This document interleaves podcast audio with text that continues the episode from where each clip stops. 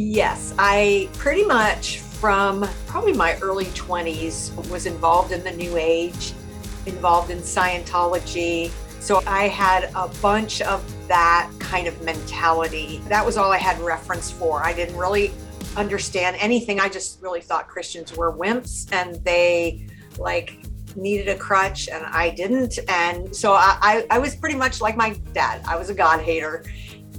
The life story of Athena Dean Holtz is a tale of a search for affirmation, meaning, and significance that trapped her in a spiritual deception and caused her to lose everything she had. Fiction? No, absolutely true. It is also a story of restoration and a love of lost and found. In this two part episode, we are going to follow Athena on a journey from God hating, Scientology, a Christian awakening, vulnerable spots of deception, a 13 year walk in a toxic and restrictive cult, and then the amazing turnaround of God's redeeming love. Let's go ahead and follow along. Again, this is a two part episode, so tomorrow we will have part two of this amazing journey.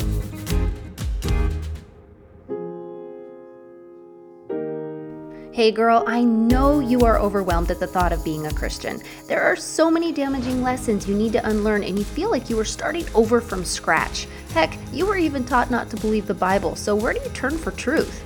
Hi, I'm Shelby Hosfield. I too was a girl who left the LDS church. I too felt like I had abandoned everything I had ever known about God.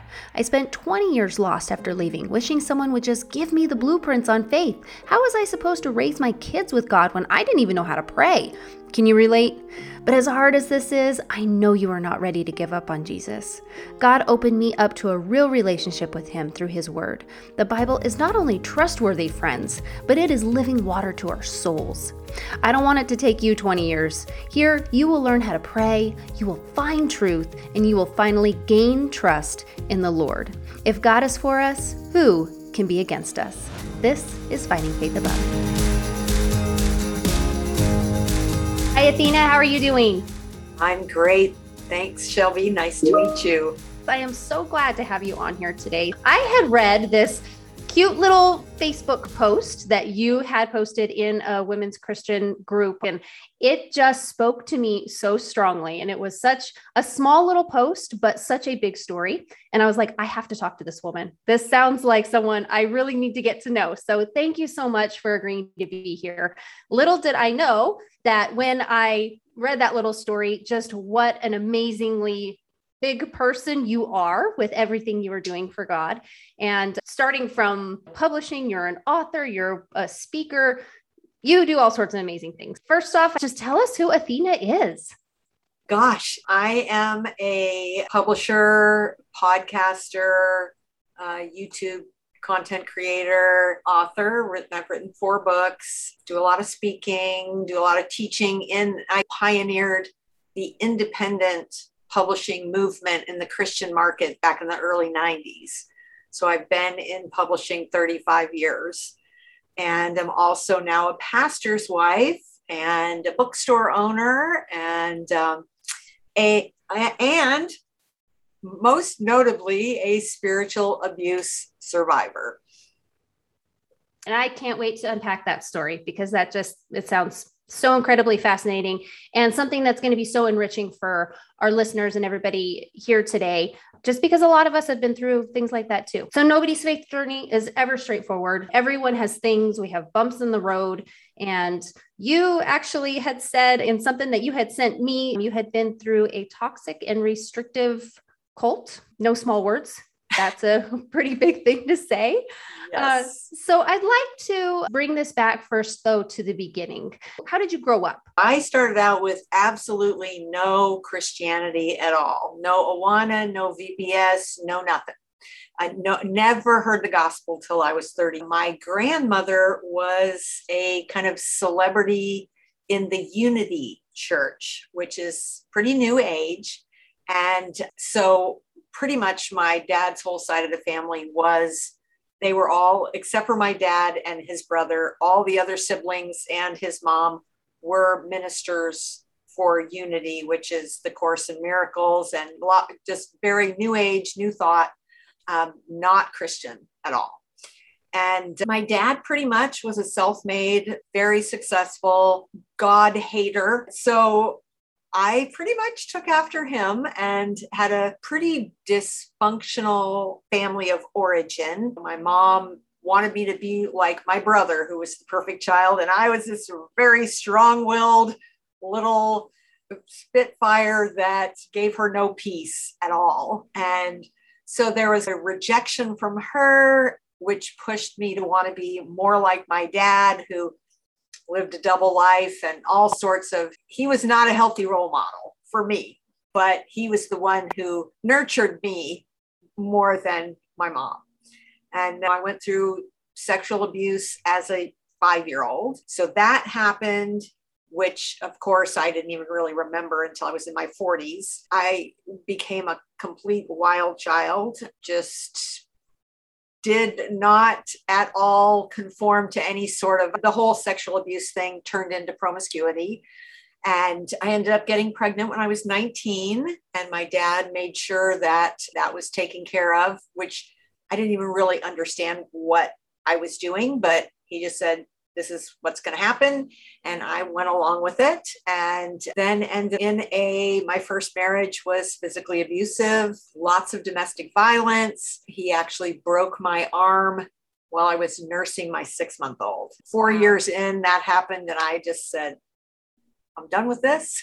But it was such a shock to me to even be in a situation with someone that did that, that it was okay to hit women. I'd never, that was like, I'd never been around that. I just had a whole life up to 30 where I was just, my backstory was just littered with trauma and pain. And my way to handle that was to dive into work and make success and work my medication of choice which worked for a while. it yeah. wasn't very healthy, but it definitely kept it stuffed away.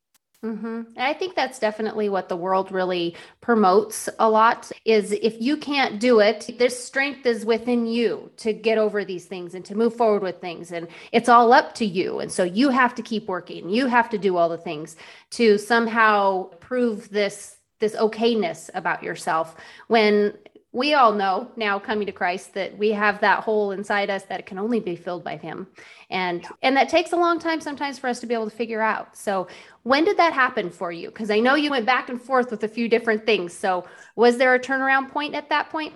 Yes, I pretty much from probably my early 20s was involved in the new age, involved in Scientology. So I had a bunch of that kind of mentality. That was all I had reference for. I didn't really understand anything. I just really thought Christians were wimps and they like needed a crutch and I didn't. And so I, I, I was pretty much like my dad. I was a God hater.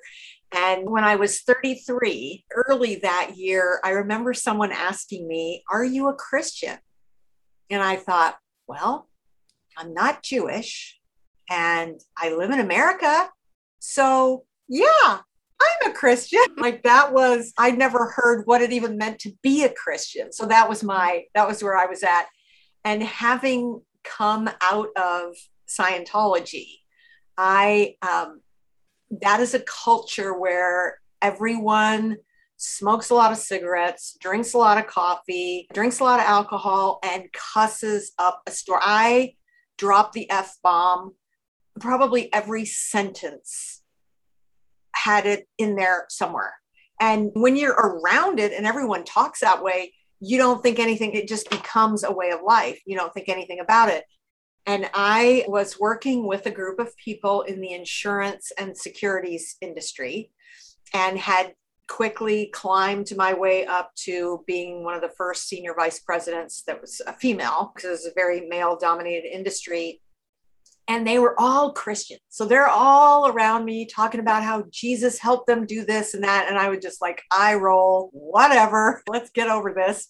Looking back, I think about how they must have been cringing on the inside. I remember one guy said, I listened to you make a presentation. It wasn't PowerPoint back then, it was just slides.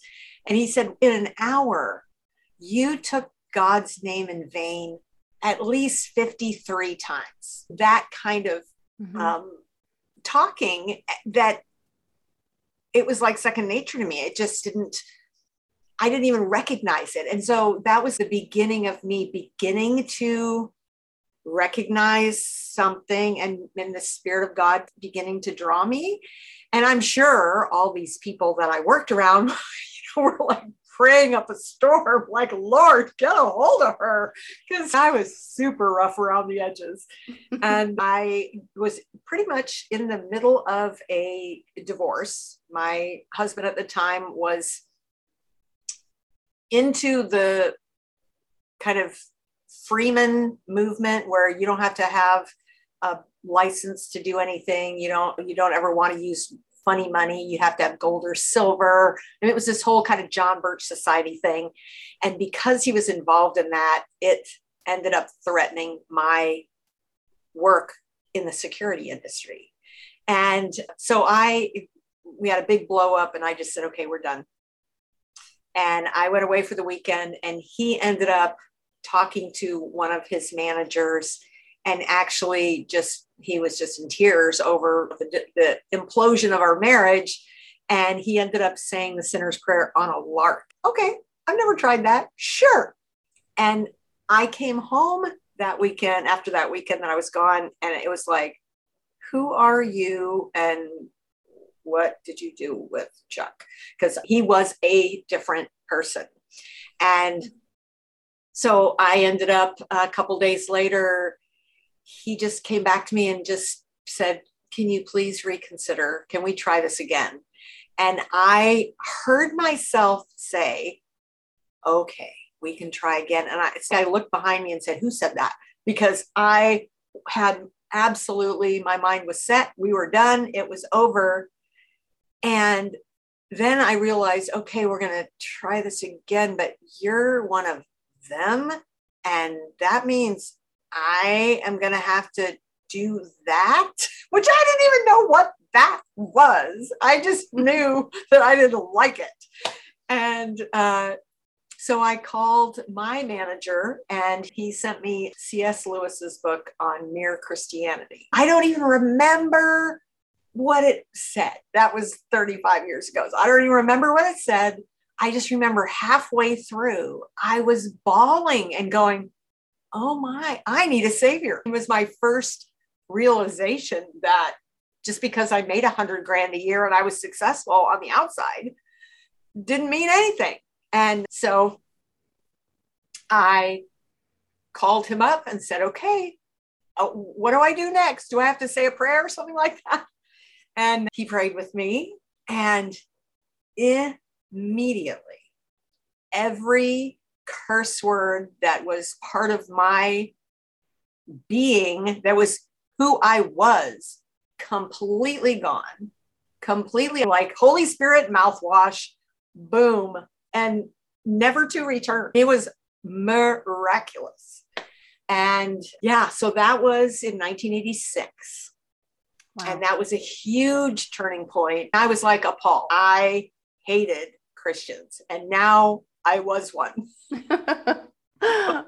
That's so awesome, though. I oh, so you're not the first person who's been on this podcast with me to say that about the curse words and the movie. It's like for whatever reason, all of these things that consume us before, it's not like it's because it's a, a rule or a law. You're not supposed to cuss or you're not supposed to whatever it is.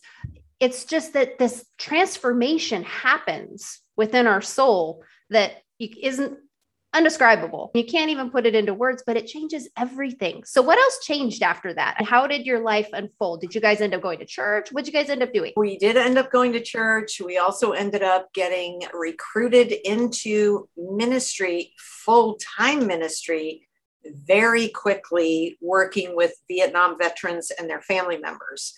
Which, if I could just say, if you're a brand new Christian, you should not be in full time ministry. That's not a good that's not a good choice because you need to get your foundation mm-hmm. built below you and learning about scripture and scripture in context and all of those things. I didn't do any of that.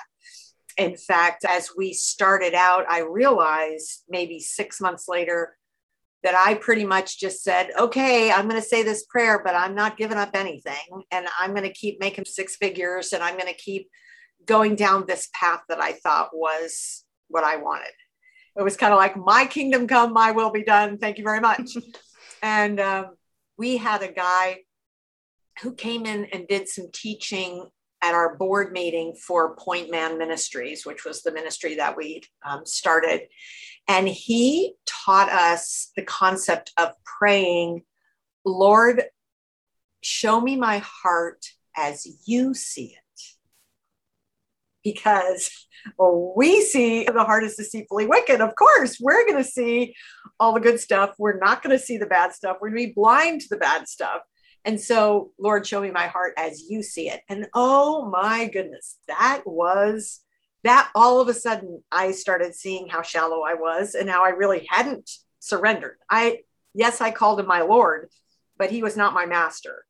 Mm-hmm. And so that was a huge turning point for me to see that my money, my work, my success was a total, it was just total idolatry. And I needed to repent. So I always get a little emotional when I think about that because I really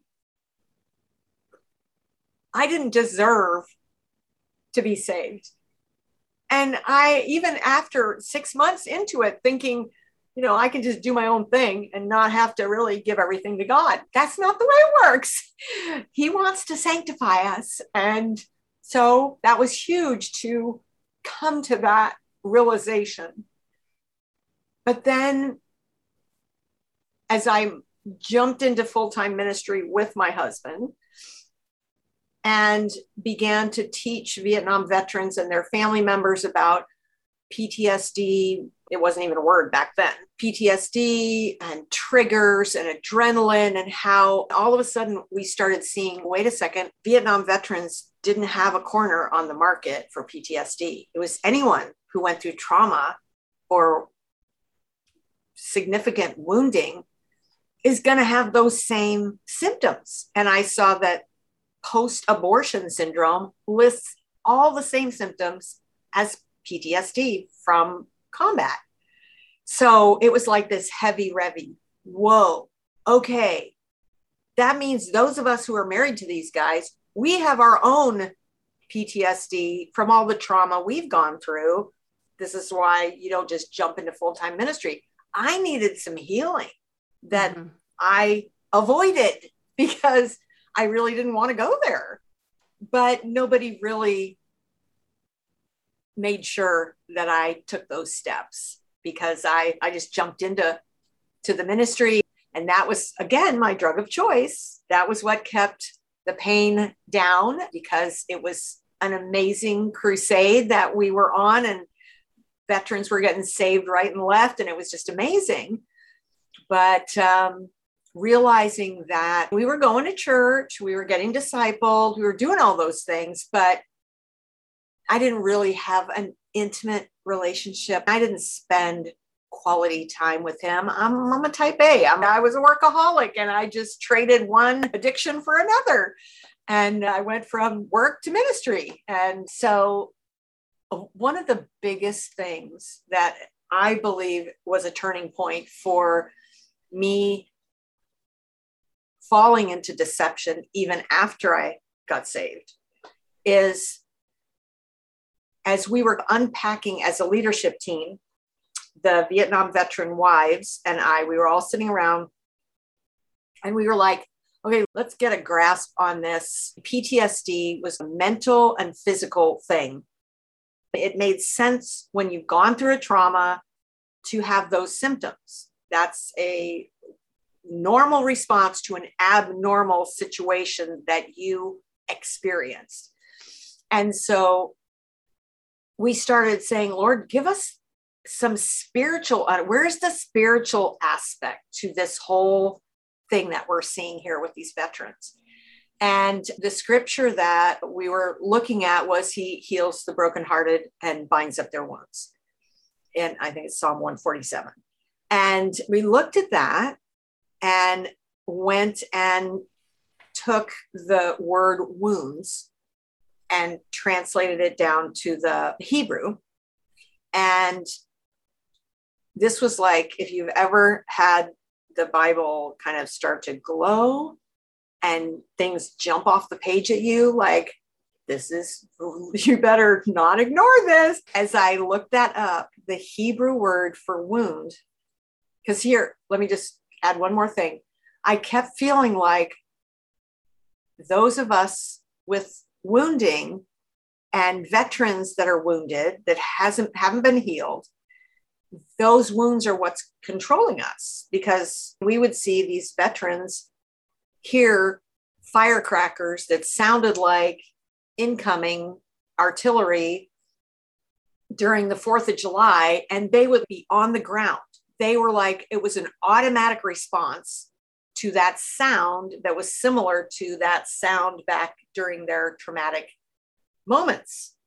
And so seeing this, okay, our wounding is controlling us, not God. That can't be right. And so here I look up that scripture and I look up the Hebrew word for wound. Okay, he heals the brokenhearted and binds up their wounds. It said, wound, atztabeth. That was the Hebrew word.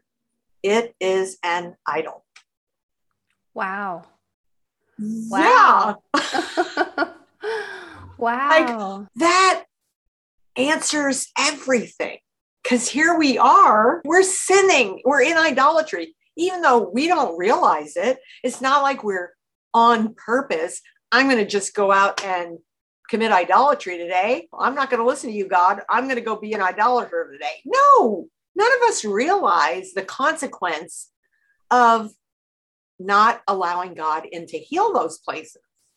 Mm-hmm. So here we are with years of undealt with and unhealed wounds that have become idols in our lives and we don't even know. And we all are carrying these in some way. We all have them. And I, I, think idolatry is one of those things that it is the thing that takes you away from God so often. So that is so, I didn't know that. That is, that I'm going to go look this up too. That's amazing. I know. It was just one of those heavy revy I can't believe I'm seeing this. And this is that spiritual aspect to the physical and mental aspect of PTSD. This is what's going on. And this is why we stay in bondage. And we can't move forward and emotionally be healthy, which means we can be healthy spiritually. You have to be emotionally healthy before you can be spiritually healthy. And you can't get there if you've got all these wounds that are controlling you. And to see that and realize I recognize oh, and I repented. I said, Lord, forgive me. I know it doesn't, I didn't do it on purpose, but the fact is that is what it is. It is idolatry. Forgive me. And I knew what I needed to do then was begin to let him into those places, get some counseling, do whatever I had to do to get some healing for the sexual abuse, the domestic violence, the abortion, the, all of that stuff needed healing. And what I told all those other women to do, I did not do myself. So I said, Oh, you got to repent.